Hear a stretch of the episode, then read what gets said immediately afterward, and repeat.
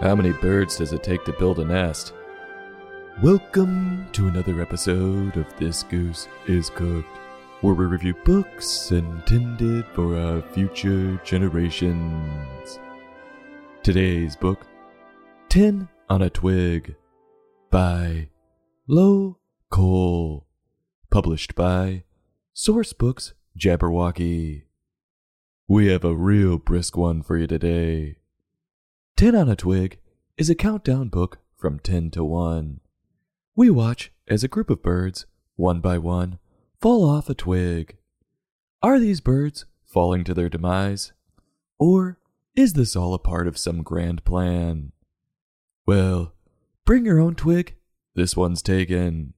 Grab your books if you got 'em, and let's get cookin'. We begin on the cover with 10 birds sitting on the twig in question. And there just so happens to be a hole in the middle of the cover, and one bird on the twig is exposed from the page behind the cover. So we open to find that that one bird is sitting alone on the twig, and all the other birds have taken off like, Oh, it's outside and I can still smell it. Flying just pushes it up my nose. Thanks, Doug. But that was merely the cover page. Like I said, this is a quick one, so we're going to be reviewing everything. And maybe it'll give us more insight into just what in the hell is actually going on here. Well, we get to the first page, and we see that it's tiny, and each page behind it gets bigger and bigger. The pages are like a set of stairs. You know, like the kind that Joe Biden would fall up. But on each page, there's a bird exposed. Who's exposed? Just the birds. Don't worry, this is family friendly. Let's get on with it, shall we? Quote 10 on a twig, just passing time. Dot, dot, dot. Hold on, I gotta turn the tiny page here. Okay. Quote continued Snap! One falls off, and then there are nine. End quote. Well, maybe they should Get a job. This is what happens when you have nothing to do. You just break things. But then again, with the way that bird fell off, it didn't look like it had too many talents. Hell, it didn't even know how to fly. Still, there's a job out there for him.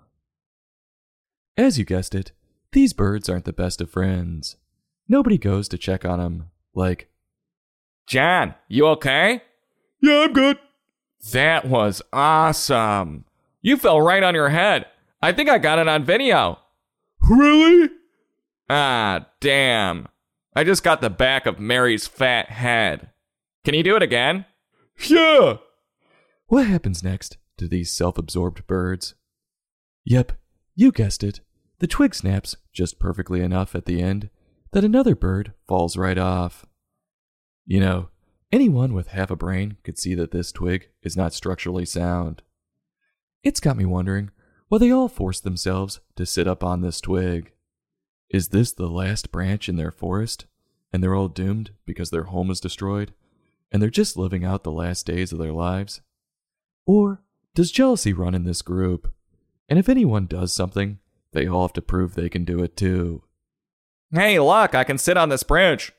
I can do that. I can do it too. Me too. One thing's for sure this is the group of birds that flies into windmills.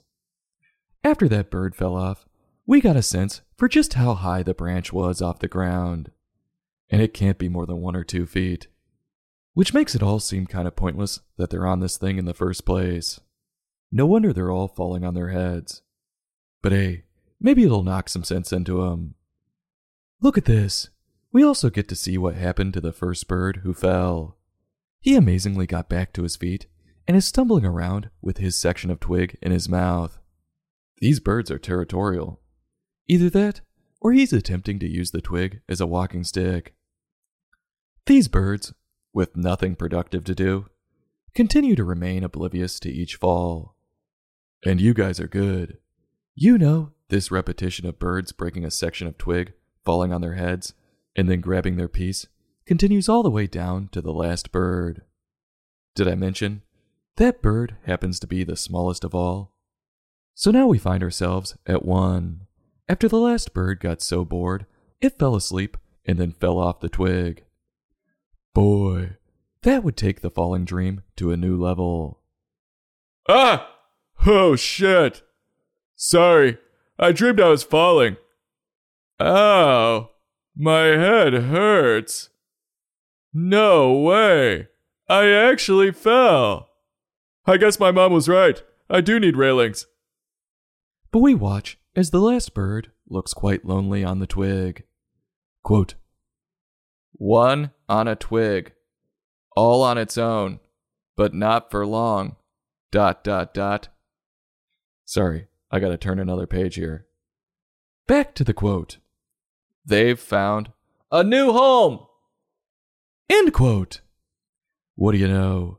All the birds took their piece of twig and built a nest on the ground.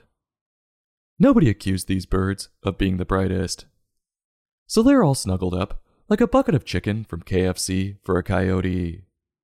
But what happened to that last bird, you ask? No, it didn't fall off the twig. Jeez, fat shame much? Why does the smallest one not break the twig? No, this bird flew over and invited itself in the nest, bringing nothing with it. What an a hole. He's the only guy who comes out unscathed, and he couldn't even bring a housewarming gift. No card, no nothing. The audacity. So, what's the moral to this one? Well, the obvious one is Get a job! nothing good happens when you're just sitting on your ass all day. One could say this book had another prevailing moral, and that was when life gives you lemons, you make lemonade. Only this book was when life gives you a part of a twig, you make a nest. But the problem with that is the birds made the nest on the ground, practically putting up a sign for predators that said, Free lunch! So actually, they made the twig into something worse. And not to mention, that freeloader bird at the end who learned nothing. So that lesson is kind of destroyed. Which brings us back to, Get a job! and you won't have to put yourself in danger. And in this case, these birds would have been able to move on up to the east side and buy themselves a nest way up in the sky. So, what do I think of Lo's work? It was a simple counting book with plenty of repetition. For the most part, I enjoyed it, except for the horrible ending. But what I could have really used in this one was more of a story. And it didn't have to be through the writing, it could have been through his pictures. And that brings us to his pictures. I enjoyed them. They had plenty of color, and you could see his style and humor through his drawings. They were just solid pictures. So if you're sick of telling someone in your life to Get a job!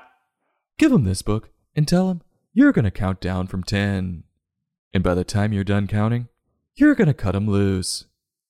So on a scale from 1 to 5, I'm giving this book a 3.3. I'll have a heapin' helpin' and go back for another serving. But I'm stopping because I don't want anyone telling me I might break the chair. This goose is cooked. Join us next time for another in depth book review.